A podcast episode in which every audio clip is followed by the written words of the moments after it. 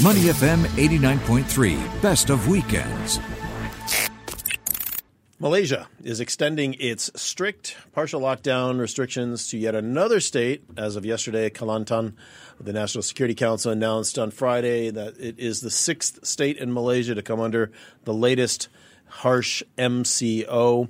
Uh, Friday, the registered cases were at an, at a, the third highest daily figure, some 3,211 for that day. Joining us now to uh, talk about what's happening on the ground in Kuala Lumpur, Jason Desmond is joining us, radio and TV host, entrepreneur. Uh, JD, great to have you on again. How you doing? Are you all hunkered down and safe?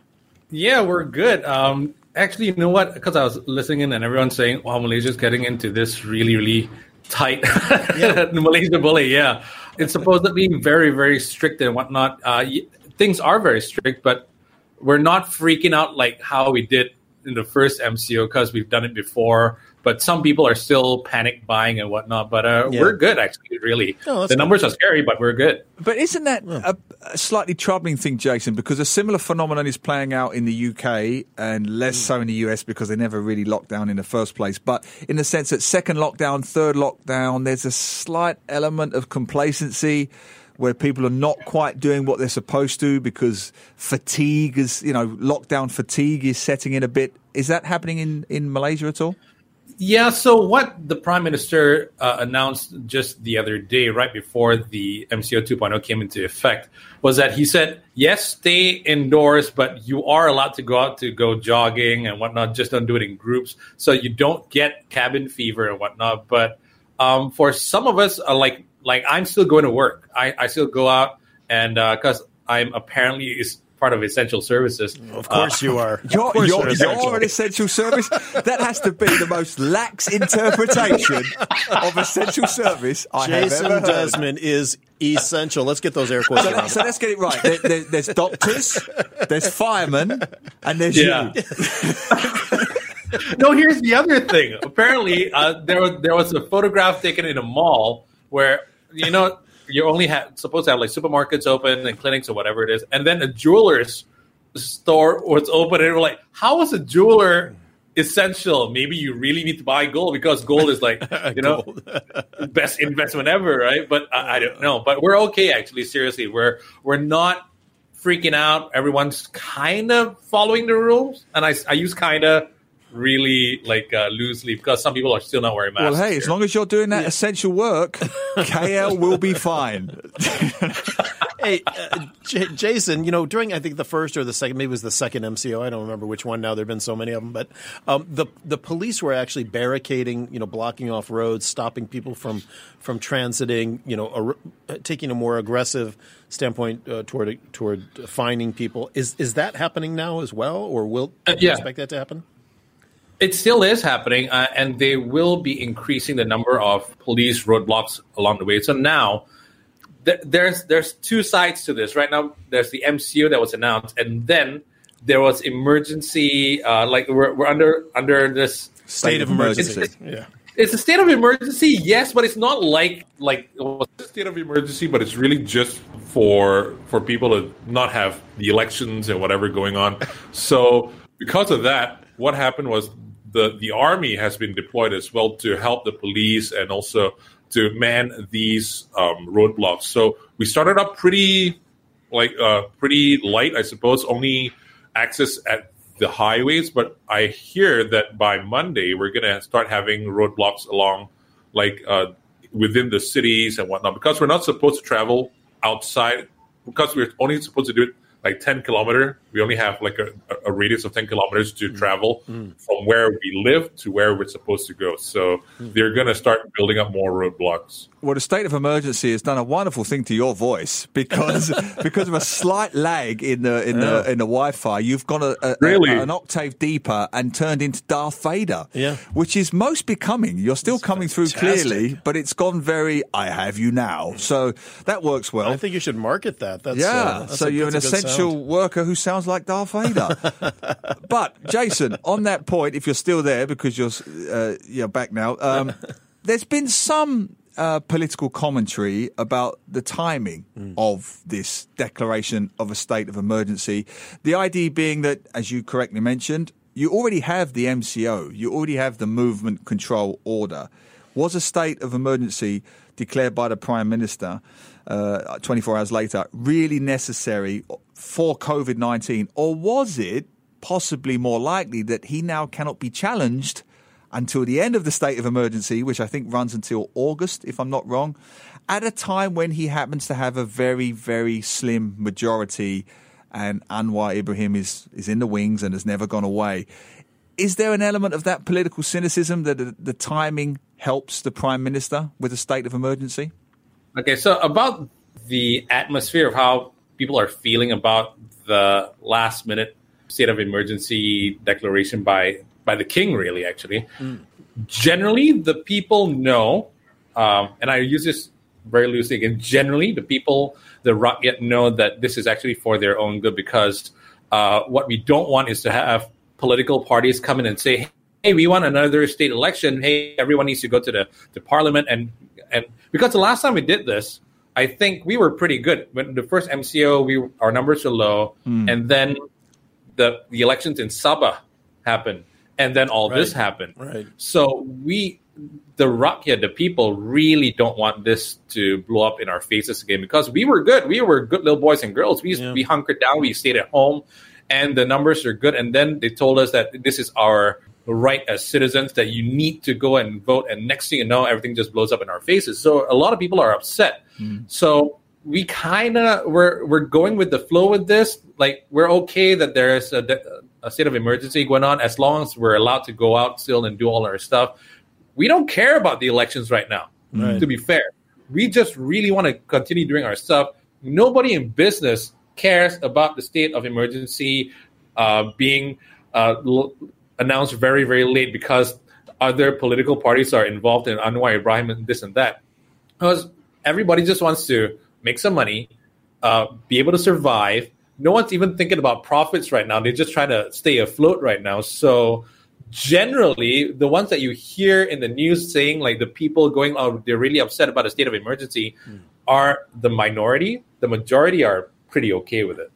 Talking with Jason Desmond uh, from KL, uh, entrepreneur, entertainer, TV, radio, Essential mega worker. personality, and essential, Essential worker. And Jason, uh, we're looking at the uh, federal states of Malacca, Johor, Penang, Selangor, Sabah, of course, KL and Putrajaya, and the island of Labuan, interestingly, uh, all uh, under this new MCO right now. H- having said that, so many places globally have just been, we've been so used to it now for almost a year that people are doing work from home and they're doing things virtually online and all that. From that perspective, except for those of you who are essential, uh, does it uh, has it had really much impact to be, have yet another six months or whatever at home, uh, work from home? So the work from home thing is a bit tricky because I've been speaking to a lot of psychologists and psychiatrists about this, and they say that a lot of people are getting cabin fever, and because they're working from home, they're working a lot longer hours because bosses and companies don't seem to know the, the boundary of like, hey, since you're home, you might as well do some work, or hey, since you're home, you might as well keep your your laptop running and your and your hmm. and your webcam going from nine all the way to six. It's like that's not how it works. If I'm at home, I get to do all my other stuff, yet I still hmm. can get my work done. Hmm. But um, do people like working from home in Malaysia? Yes, because we get to do a lot of our own stuff generally.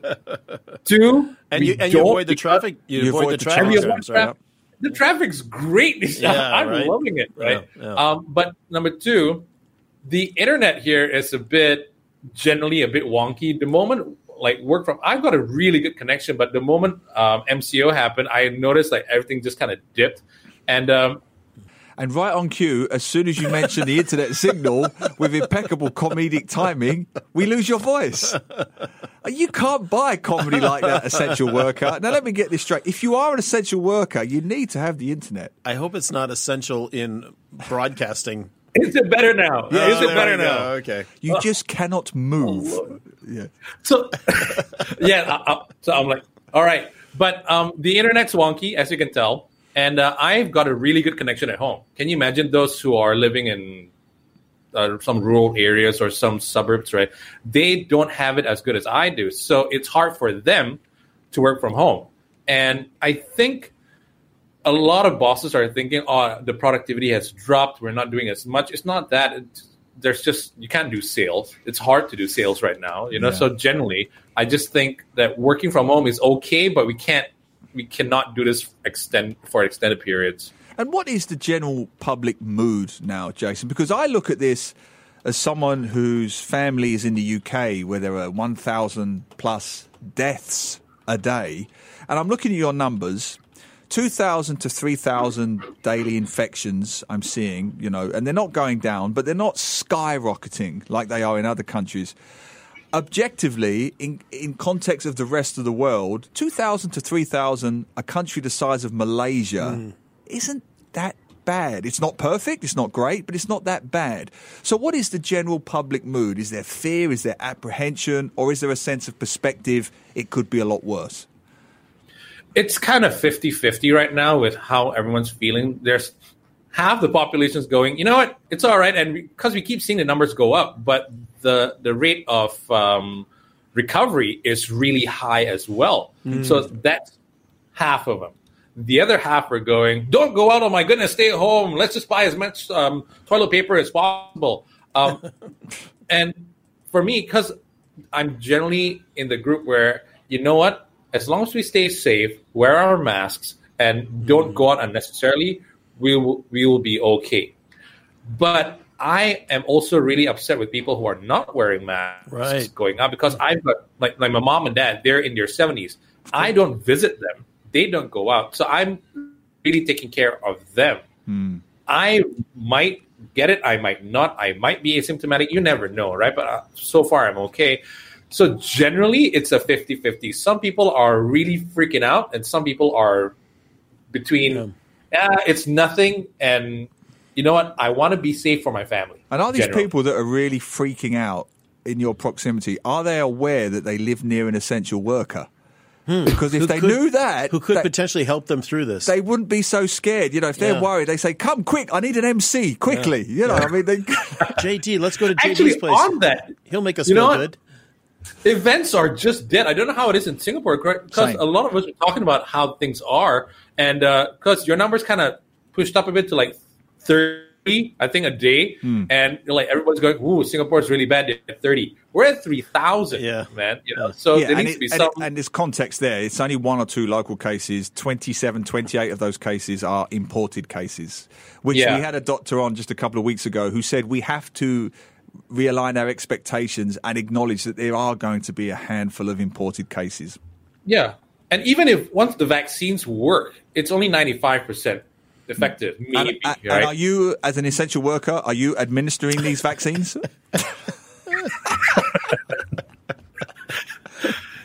Uh, so how are you, Neil? It's been a while. I haven't spoken to you in a while. You're loving this. You're like, I didn't have to get up early to take this Look, abuse from uh, two uh, guys in Singapore. Look, as a non-essential worker, I'm just I'm flattered you can no, spare you us are the an essential worker, and you We know are, it. we are, Yes. yes. Anyway, It's great to see my Ja- friend. Jason, we got to run. Unfortunately, we could bump it up on the top of the hour. But uh, Jason Desmond, uh, live in KL. Thanks for giving us an update uh, on not only your essential worker status, which I thought was very important, but Very. uh, also what the rest of the people, the Rakyat, are thinking. Yeah. Also, I just want to say, go Man United. We shall see. All right. Thanks, Jason. See ya. To listen to more great interviews, download our podcasts at moneyfm893.sg or download the SPH radio app available on Google Play or the App Store.